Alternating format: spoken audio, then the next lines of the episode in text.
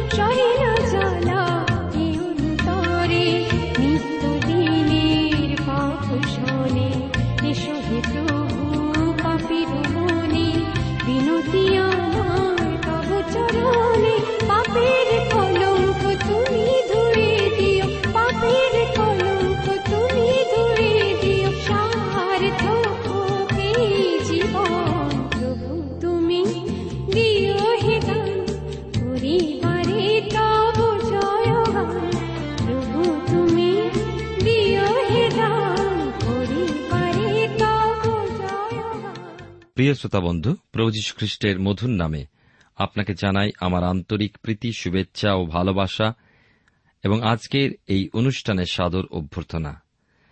জীবনবাণীর ধারাবাহিক অনুষ্ঠানে আমি আপনাদের কাছে বাইবেলের পুরাতন নিয়মে বংশাবলী পুস্তক থেকে আলোচনা করছি। বংশাবলী পুস্তকের দ্বিতীয় খণ্ড, তার তিনের অধ্যায়, আজকের আমাদের আলোচনার বিষয়বস্তুর শুরু। আজও আমরা যে বিষয় নিয়ে আলোচনা করব তা হল মন্দির এবং মন্দির এলাকা হিসাবে দেখতে পাই, তার ইতিহাস আমাদের এখন আর কারও অজানা নয়।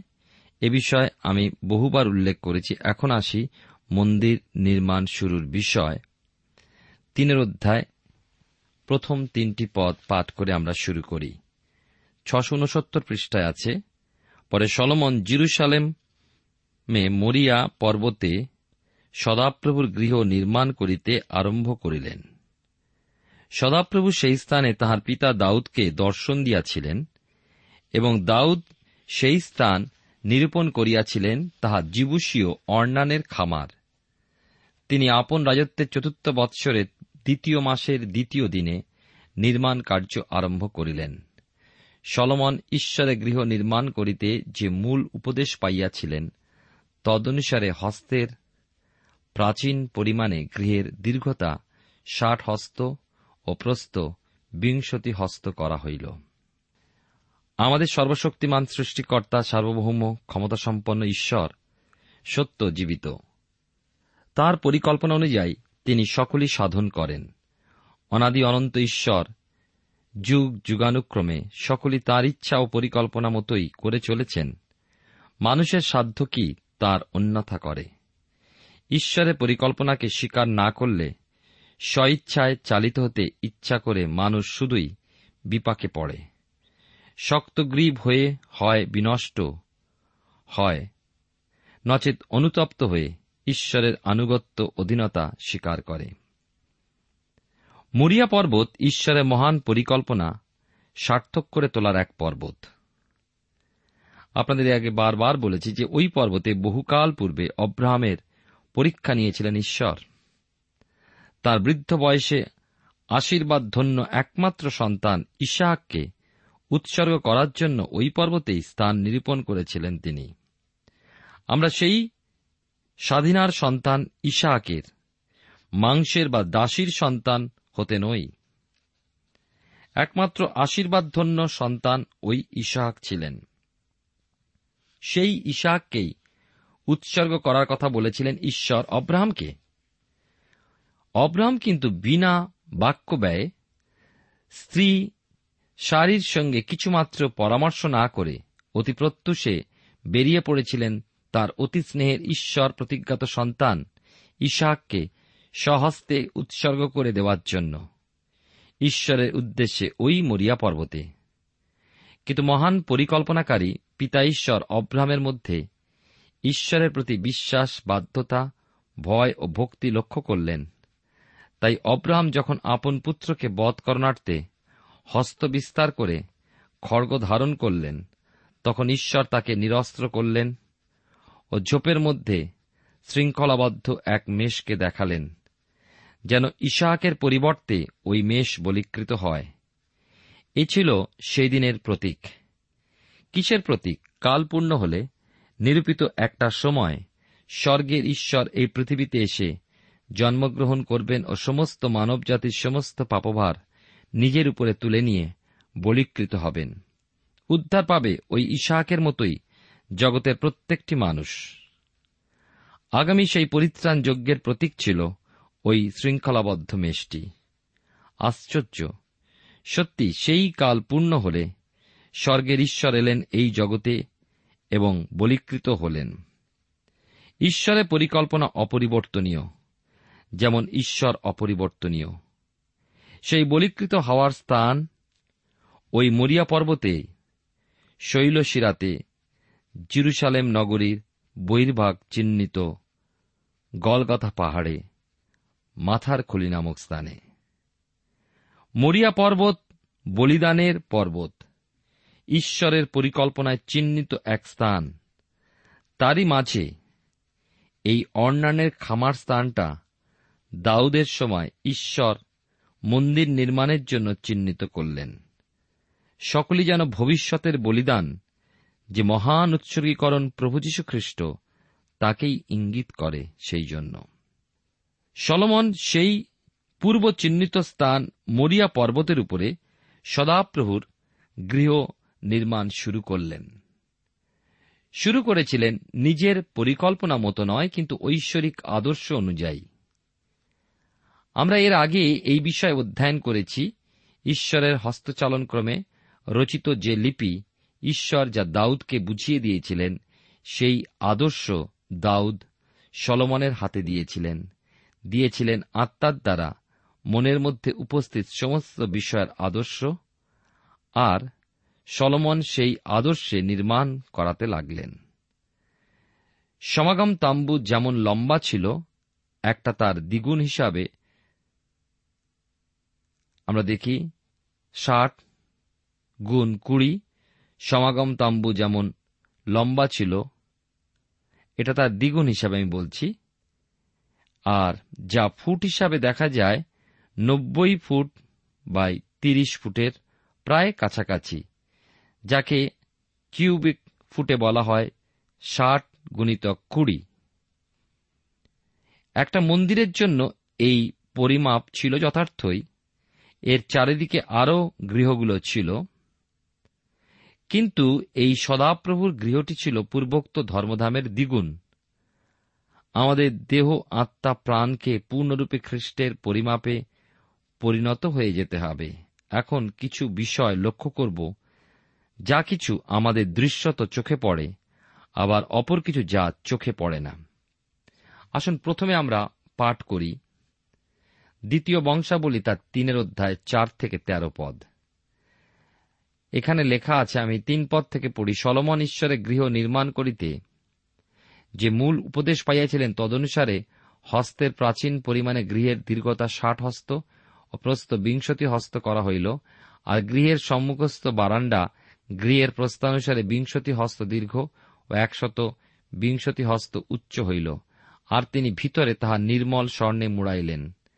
তিনি বৃহৎ গৃহের গাত্র, উত্তম স্বর্ণমণ্ডিত দেবদারু কাষ্টে আবৃত করলেন ও তাহার উপরে খর্জুর বৃক্ষ ও শৃঙ্খলাকৃতি করিলেন, আর শোভার নিমিত্ত গৃহটি মূল্যবান প্রস্তরে অলঙ্কৃত করিলেন।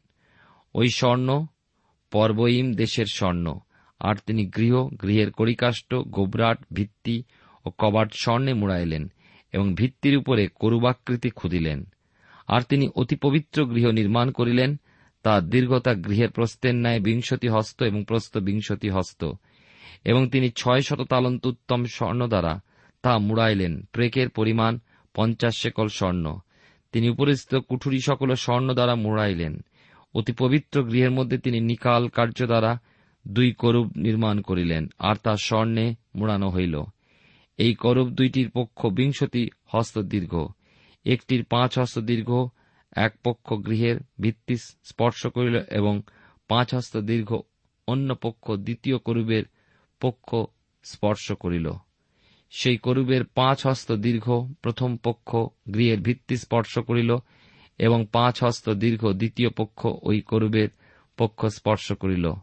সেই দুইটির পক্ষ চতুষ্ট, বিংশতি হস্ত বিস্তারিত। তাহারা চরণে দণ্ডায়মান এবং তাহাদের মুখ গৃহের দিকে ছিল। বিভিন্ন বিষয়ের পরিমাপ দেওয়া হলেও দেখা যায় যে কৃপা সিংহাসনের প্রতি করুবগণের দৃষ্টি অবনত। অথচ মসিকে দেওয়া নিদর্শনে ঈশ্বর করুবদের কোনো পরিমাপ প্রদান করেননি। মসির নির্মিত সমাগম তাম্বুর করুবগণের কোনো পরিমাপ দেওয়া হয়নি। অর্থাৎ তারা ঐশী মহিমাকে প্রকাশ করে, আর ঐশী মহিমাকে তথা ঈশ্বর তত্ত্বকে কি পরিমাপ করা যায় যায় না। কিন্তু সলমনের মন্দিরে যেরূপ দৃষ্ট হতো, তা হতে সলমনের মন্দিরে আরও বিশালভাবে গড়া হয়েছে। সেখানে এই কথা উল্লেখ রয়েছে যে ঈশ্বরের মহিমা ঈশ্বরের ঈশ্বরত্বকে কখনো পরিমাপ করা যায় না। তারা এই বিষয়ে উদ্যোগী হলেও পারেননি। আবার স্মরণ করিয়ে দিই যে মন্দিরটিকে আমরা দেখতে পাই ঈশ্বরের দৃষ্টিভঙ্গিতে। রাজাবলী পুস্তকে মানুষের দৃষ্টিভঙ্গিতে ধরা পড়েনি। অথচ ঈশ্বর যে বিষয়ে গুরুত্ব দিয়েছেন এমন বিষয় কি? তা হল তিরস্করণীর সৌন্দর্য। দ্বিতীয় বংশাবলীর তিনের অধ্যায় চোদ্দ পনেরো পদে দেখি। লেখা আছে এখানে, বিশেষ করে চোদ্দ পদে, আর তিনি নীল, বেগুনে ও রক্তবর্ণ এবং মসিনা সূত্র নির্মিত তিরস্করণী প্রস্তুত করিলেন ও তাহাতে করুবাকৃতি করিলেন। আর তিনি গৃহের সম্মুখে পঁয়ত্রিশ হস্ত উচ্চ দুই স্তম্ভ করিলেন। এক এক স্তম্ভের উপরে যে মাথলা, তাহা পাঁচ হস্ত উচ্চ হইল। আমরা দেখতে পাই যে তিরস্করণী প্রকাশ করে খ্রিস্টের মানবতা। ঈশ্বর সেই বিষয়ে গুরুত্ব দিয়েছেন তাঁর দৃষ্টিভঙ্গিতে। প্রভু যীশু খ্রিস্টের ক্রুশীয় মৃত্যুতে মন্দিরের তিরস্করণী বিদীর্ণ হয়ে দুই ভাগ হয়ে গেল। কেন? যেহেতু তা খ্রিস্টের মানবতাকে প্রদর্শন করে। তিরস্করণী বা পর্দা চিরে যাওয়ার ফলে খুলে গেল নতুন ও জীবন্ত পথ। খুলে গিয়েছে প্রত্যেক বিশ্বাসীর জন্য। যেন আর কোনো বলিকৃত বিষয়ের মাধ্যমে নয়, কিন্তু একমাত্র পবিত্র নিষ্কলঙ্ক উৎসর্গীকরণ প্রভু মাধ্যমেই ঈশ্বরের উপস্থিতির সম্মুখ হতে পারে। এই বংশাবলী পুস্তকে ঈশ্বর সেই তিরস্করণীর সৌন্দর্যের প্রতি দৃষ্টি দিয়েছেন। এ হল ঈশ্বরের সেই উক্তি ইনি আমার প্রিয় পুত্র, ইহাতেই আমি প্রীত। লক্ষ্য করুন আর একবার তিরস্করণী নীল, বেগুনে ও রক্তবর্ণ এবং মসিনা সুতো দ্বারা নির্মিত ছিল। নীল রং স্বর্গীয় বিষয়কে ইঙ্গিত করে।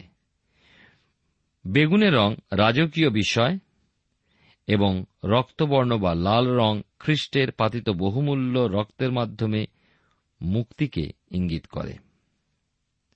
শ্বেতবর্ণ পবিত্রভাবে গমনাগমন প্রকাশ করে। এ সমস্তই ঈশ্বরের দৃষ্টিভঙ্গিতে গুরুত্বপূর্ণ বিষয়। আরও লক্ষ্য করার বিষয় হল স্তম্ভ। সেগুলো ছিল সুউচ্চ। গৃহের অনুপাতে তা অধিক। স্তম্ভগুলো দেখায় শক্তি ও সুন্দরতা। আধুনিক মানুষের এই দুই কাম্য। তিনের অধ্যায় ষোল সতেরো পদে লেখা আছে, আর তিনি অন্তর্গৃহে শৃঙ্খল করিয়া সেই স্তম্ভের মস্তকে দিলেন এবং একশত দাড়িম্বাকৃতি করিয়া ওই শৃঙ্খলের উপরে রাখিলেন। সেই দুইটি স্তম্ভ তিনি মন্দিরের সম্মুখে স্থাপন করিলেন, একটা দক্ষিণে ও অন্যটা বামে রাখিলেন। এবং যেটি দক্ষিণে সেটির নাম জাখিন, তিনি স্থির করিবেন, ও যেটি বামে সেটির নাম বোয়াস ইহাতেই বল রাখিলেন। আমরা দেখি এই অংশে বিশেষ করে শেষ দুটি পদে তিনের অধ্যায়, ষোল সতেরো পদে, মানুষ ঈশ্বরেরই সাদৃশ্যে নির্মিত। নির্মিত ঈশ্বরের প্রতিমূর্তিতে। ঈশ্বর নিজেই শক্তি ও সৌন্দর্যে আগ্রহী। আমাদের মধ্যে ঈশ্বর তা দেখার আকাঙ্ক্ষী। কিন্তু যথার্থ শক্তি ও যথার্থ সৌন্দর্যরূপে সেই দৃঢ়তা ও পবিত্রতার রক্ষাকারী হতে পারে না মানুষ। অথচ ঈশ্বরের সাদৃশ্যে ও প্রতিমূর্তিতে সৃষ্ট মানুষ ঈশ্বরের মতোই শক্তি ও সৌন্দর্যকে কামনা করে। কার্যত দেখা যায় শক্তি ও সৌন্দর্যের স্থল দিকটি তারা প্রাপ্ত হতে চায়। তাই অন্তর্নিত বিষয় যে দৃঢ়তা, বল এবং পবিত্রতা তা প্রাপ্ত হয় না। শক্তি যা বল ও দৃঢ়তা প্রকাশ করে এবং সৌন্দর্য যা পবিত্রতা ও অবিচলতা প্রকাশ করে। এ দুটি স্তম্ভ ব্যতি রেখে মন্দিরের যথার্থতা সম্পূর্ণ হয় না। আমাদের শরীর, মন, আত্মার মন্দিরে এই উভয় প্রয়োজন। স্তম্ভ দুটো ছিল মন্দিরের চিত্তাকর্ষক বিষয়। মানুষ এই বিষয় দুটোতে শ্লাঘা বোধ করলেও ব্যবস্থা ও নির্দেশ পালনে অক্ষম। এরপরে লক্ষ্য করি শৃঙ্খল। শৃঙ্খল প্রকাশ করে জাতির ঐক্য। ব্যক্তিগতভাবে প্রত্যেকের মধ্যস্থিত ঐক্য বা একতা গঠন করে বিভিন্ন গোত্রের মধ্যবর্তী একতাকে। আবার গোত্রের মধ্যস্থিত একতা ঘেরে তোলে জাতির একতাকে। ঈশ্বর, যিনি পূর্ণ একতায় আগ্রহী, তাঁরই সন্তানগণ। আজকের দিনে সেই একতা হারিয়ে ফেলছে। বিভিন্ন দল ও সংগঠন সৃষ্টি হয়ে চলেছে, যেখানে আদৌ ঈশ্বর সমাদৃত হচ্ছেন না, হচ্ছে মানুষই। খ্রিস্টকে মস্তক জ্ঞান করা হয় না। সলমনের মন্দিরে যেমন শৃঙ্খলের মাধ্যমে সেই একতাকে পরিস্ফুট করা হয়েছে, তেমনি নতুন নিয়মে ঈশ্বরের আত্মা ওই একতাকে প্রকাশ করেছেন আরও প্রাঞ্জলভাবে দেহের মাধ্যমে। শৃঙ্খল অপেক্ষা দেহ যেন ঐক্যকে আরও সুস্পষ্ট করে তোলে। মণ্ডলী একটা দেহ যার মস্তক হলেন প্রভু যীশুখ্রিস্ট। দেহের মধ্যস্থিত বিভিন্ন অঙ্গ প্রত্যঙ্গ যেন মণ্ডলীর মধ্যস্থিত বিভিন্ন সভ্য সভ্যা কেউ সমাদরণীয়, কেউ অনাদরণীয়। অথচ সকলেই এক দেহে বা একটা মণ্ডলীর মধ্যে মিলিত। সেই ক্ষেত্রে সকলের মধ্যে প্রয়োজন একতার। কারণ এক পিতা ঈশ্বরের সন্তান হিসাবে তারা সকলে একত্রিত। আরও দেখি, সলমনের মন্দিরে একতার নিদর্শন। শৃঙ্খলের উপরে একশো দাড়িম্বাকৃতি। অর্থাৎ একটা ডালিমের মধ্যে কি একশোটা দানা একত্রে থাকে না? একখানা ডালিম, একশোটা দানার সমাহারে প্রকাশিত হয় এবং এই সমাহারে প্রকাশিত হয়ে এক ফলোৎপাদক অবস্থাকে প্রতীয়মান করে। ঈশ্বরের মন্দির, খ্রিস্টের মণ্ডলী, এমনভাবেই খ্রিস্টের ঐক্যে ফলোৎপাদক হয়ে উঠুক ঈশ্বরের এই অভিপ্রায়। প্রিয় শ্রোতা বন্ধু, প্রিয় ভাই বোন আপনি জীবনবাণীর অনুষ্ঠান শুনছেন। এই অনুষ্ঠানে আমি আপনাদের কাছে বাইবেলের পুরাতন নিয়মের দ্বিতীয় বংশাবলী পুস্তক থেকে আলোচনা করছি। আমরা দ্বিতীয় বংশাবলী তার একের অধ্যায় থেকে তিনের অধ্যায় এই পর্যন্ত আমরা রাজা সলমনের অপূর্ব প্রার্থনা দেখেছি এবং তারপরে লক্ষ্য করছি তার অপূর্ব সেই মন্দির নির্মাণ। এখন আসব আমি চারের অধ্যায়। আমরা চারের অধ্যায়েও আমরা দেখব এই মন্দিরের বিষয়ই। চারের অধ্যায় প্রথম দশটি পদে এরকম লেখা আছে, আর তিনি পিত্তলময় এক যজ্ঞবেদী নির্মাণ করিলেন, তাহার দীর্ঘতা বিংশতি হস্ত, প্রস্থ বিংশতি হস্ত, উচ্চতা দশ হস্ত। আর তিনি ছাঁচে ঢালা গোলাকার সমুদ্র পাত্র নির্মাণ করিলেন, তাহা এক কণা অবধি অন্য কানা পর্যন্ত দশ হস্ত, তাহার উচ্চতা পাঁচ হস্ত এবং তাহার পরিধি তিরিশ হস্ত করিলেন। তাহার চারিদিকে তাহার নিচে সমুদ্রপাত্র, বেষ্টনকারী বলদের আকৃতি ছিল। প্রত্যেক হস্ত পরিমাণের মধ্যে দশ দশ আকৃতি ছিল পাত্র ঢালিবার সময়। সেই গবাকৃতির দুই শ্রেণির ছাঁচে ঢালা গিয়াছিল ওই পাত্র বারোটি গরুর উপরে স্থাপিত ছিল। তাদের তিনটি উত্তর মুখ, তিনটি পশ্চিম মুখ, তিনটি দক্ষিণামুখ ও তিনটি পূর্ব মুখ ছিল এবং সমুদ্র পাত্র তাহাদের উপরে রইল। তাহাদের সকলের পশ্চাৎভাগ ভিতরে থাকিল। ওই পাত্র চারি অঙ্গুলি পুরু ও তাহার কানা পান পাত্রের কানা সদৃশ, শোষণ পুষ্পাকার ছিল, তাহাতে তিন সহস্র বাদ ধরিত। আর তিনি দশটি প্রক্ষালন পাত্র নির্মাণ করিলেন এবং প্রক্ষালনার্থে তাহার পাঁচটা দক্ষিণে ও পাঁচটা বামে স্থাপন করিলেন। তাহার মধ্যে তাহারা হোম বলিদানে সামগ্রী প্রক্ষালন করিত, কিন্তু সমুদ্রপাত্র যাজকদের প্রক্ষালনার্থে ছিল। আর তিনি বিধিমতে স্বর্ণময় দশটি দীপাধার নির্মাণ করিয়া মন্দিরে স্থাপন করিলেন। তাহার পাঁচটি দক্ষিণে ও পাঁচটি বামে রাখিলেন। আর তিনি দশখানি মেয় নির্মাণ করিলেন তার পাঁচখানি দক্ষিণ ও পাঁচখানি বামে মন্দিরের মধ্যে রাখিলেন। আর তিনি একশত স্বর্ণময় বাটিও নির্মাণ করিলেন। আর তিনি যাজকদের প্রাঙ্গণ, বৃহৎ প্রাঙ্গণ ও প্রাঙ্গণের দ্বার সকল নির্মাণ করিলেন ও তাহার কবাটগুলি পিতলে মুড়িলেন। আর সমুদ্রপাত্র দক্ষিণ পার্শ্বে পূর্ব দিকে দক্ষিণ দিকের সম্মুখে স্থাপন করিলেন। সলমন মন্দির ও তন্মধ্যস্থ যাবতীয় বিষয় নির্মাণ করলেন। পেতলের বেদি, প্রক্ষালন পাত্র, স্বর্ণময়, দীপাধার, মেজ, প্রভৃতি যাবতীয় বিষয় আদর্শ অনুসারে নির্মাণ করলেন আর ঈশ্বর সেই সকল বিষয় দৃষ্টি আরোপ করেছেন। এগারো থেকে পনেরো পদে পাই এই দাড়িম্ব বা ডালিম দেখায় প্রচুর ফলপ্রদ অবস্থাকে। ঈশ্বরের গৃহে বা ধর্মধামে এবং ঈশ্বরের সন্তানের শরীর, মন, আত্মার মন্দিরে তা অতি গুরুত্বপূর্ণ। হিরম যাকে পাঠিয়েছিলেন, হুরম আবি, সে জ্ঞানবান ও বুদ্ধিমান ব্যক্তিও বহু সরঞ্জাম নির্মাণ করেছিলেন। যদি আমরা প্রকৃত ঈশ্বরের মন্দির হয়ে উঠতে চাই, ঈশ্বর আমাদেরকে বিভিন্নভাবেই সহায়তা সুযোগ প্রদান করেন। চারের অধ্যায় থেকে আমি আলোচনা করছি, দ্বিতীয় বংশাবলী পুস্তকে। ষোলো থেকে বাইশ পদে দেখি, ঈশ্বর নিজ প্রতিজ্ঞা অনুসারে সলমানের কার্যে বিশেষ আশীর্বাদ অনুগ্রহ প্রদানপূর্বক সফলতা দিয়েছিলেন। স্বর্ণময় বিষয়াদি নির্মাণেও সলমনের ভাণ্ডার প্রাচুর্যপূর্ণ ছিল। স্বর্ণ যা বিশ্বাসের পরীক্ষা সিদ্ধতা প্রকাশ করে, আত্মিক জীবনে তা অতি গুরুত্বপূর্ণ। এই চতুর্থ অধ্যায় রয়েছে যাবতীয় আসবাবপত্রের বিষয় ও মন্দিরস্থ বিভিন্ন বিষয়াদি নির্মাণের কথা। পিত্তলবেদী, মেজ দ্বীপবৃক্ষ প্রক্ষালন পাত্র দীপাধার, দর্শন রুটি রাখার মেজ এবং পুষ্প, প্রদীপ, চিমটে প্রভৃতি বহু বিষয় নির্মাণ করালেন। উল্লেখযোগ্য হল এই যে সংস্কার ও সম্প্রসারণ, তা সমাগম তাম্বু ও প্রভু যীশু খ্রিস্টের প্রতীকের সহজ সরল ভাব দূরীভূত করেছিল।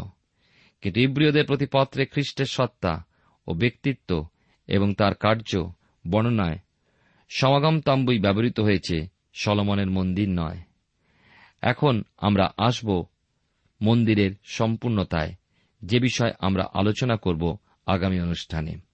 প্রিয় শ্রোতাবন্ধু, প্রিয় ভাই ও বোন, ঈশ্বর দাউদের মনে যে প্রেরণা দিয়েছিলেন এবং শেষ পর্যন্ত তার পুত্র সলমনকে সেই কাজ করবার জন্য দায়িত্ব অর্পণ করেছিলেন। রাজা দাউদ বা রাজস্বী দাউদ, যিনি সেই বিষয় মেনে নিয়েছিলেন নম্র হৃদয় এবং তার পুত্র সলমন যথাযথভাবে সেই কার্য সম্পাদনে বিশ্বস্ত এবং বাধ্য রইলেন। ঈশ্বরের কার্যে বিশ্বস্ততা এবং বাধ্যতাই হল সবথেকে গুরুত্বপূর্ণ বিষয়। যে ব্যক্তি বিশ্বস্ত এবং বাধ্য ঈশ্বর তাকে ব্যবহার করেন এবং তার কার্য ঈশ্বরের মনোমত হয়। আজকের আমি এবং আপনি সেই কাজে আহত। কারণ তিনি আমাদের জীবনকেও দেখতে চান বিশ্বস্ত বাধ্যরূপে যেন আমাদের জীবনরূপ মন্দিরকে তিনি সুন্দরভাবে প্রস্তুত করতে পারেন। প্রিয় শ্রোতাবন্ধু, প্রিয় ভাই বোন ঈশ্বর মানুষের নির্মিত মন্দিরে নয় কিন্তু আমাদের হৃদয়রূপ, জীবনরূপ এই মন্দিরে বাস করেন। বাইবেল সে কথাই বলে, যদিও বা আমরা ঈশ্বরের উদ্দেশ্যে মন্দির নির্মাণ করি, যেন সেখানে গিয়ে তার আরাধনা করি, কিন্তু প্রকৃত মন্দির হল আমাদের এই জীবন। আসুন সেই মন্দিরকে সাজাই পবিত্র রূপে, তার ইচ্ছা মতো যেন আমাদের জীবনের দ্বারা তার গৌরব হয়। প্রার্থনায় যাই। প্রেমা পিতা ঈশ্বর, তোমার পবিত্র নামের ধন্যবাদ করি। তোমার সকল দয়া, অনুগ্রহ, করুণা আমাদের জীবনের সহবর্তী। তুমি তোমার বাক্যের মধ্যে দিয়ে বারবার আমাদেরকে প্রেরণা দিয়ে চলেছ যেন আমরা সত্যের আলোয় চলি এবং আমাদের জীবনরূপ মন্দিরকে তোমার মনের মতন করে গড়ে তুলি। আমাদের সমস্ত অযোগ্যতা ক্ষমা করো, তোমার ইচ্ছা মতো পথে চলতে সাহায্য করো। আমাদের প্রত্যেক শ্রোতা বন্ধুকে আশীর্বাদ করো। যিশুর নামে প্রার্থনা চাই। আমেন প্রভু তুমি দিও হিদান পরিবারে তব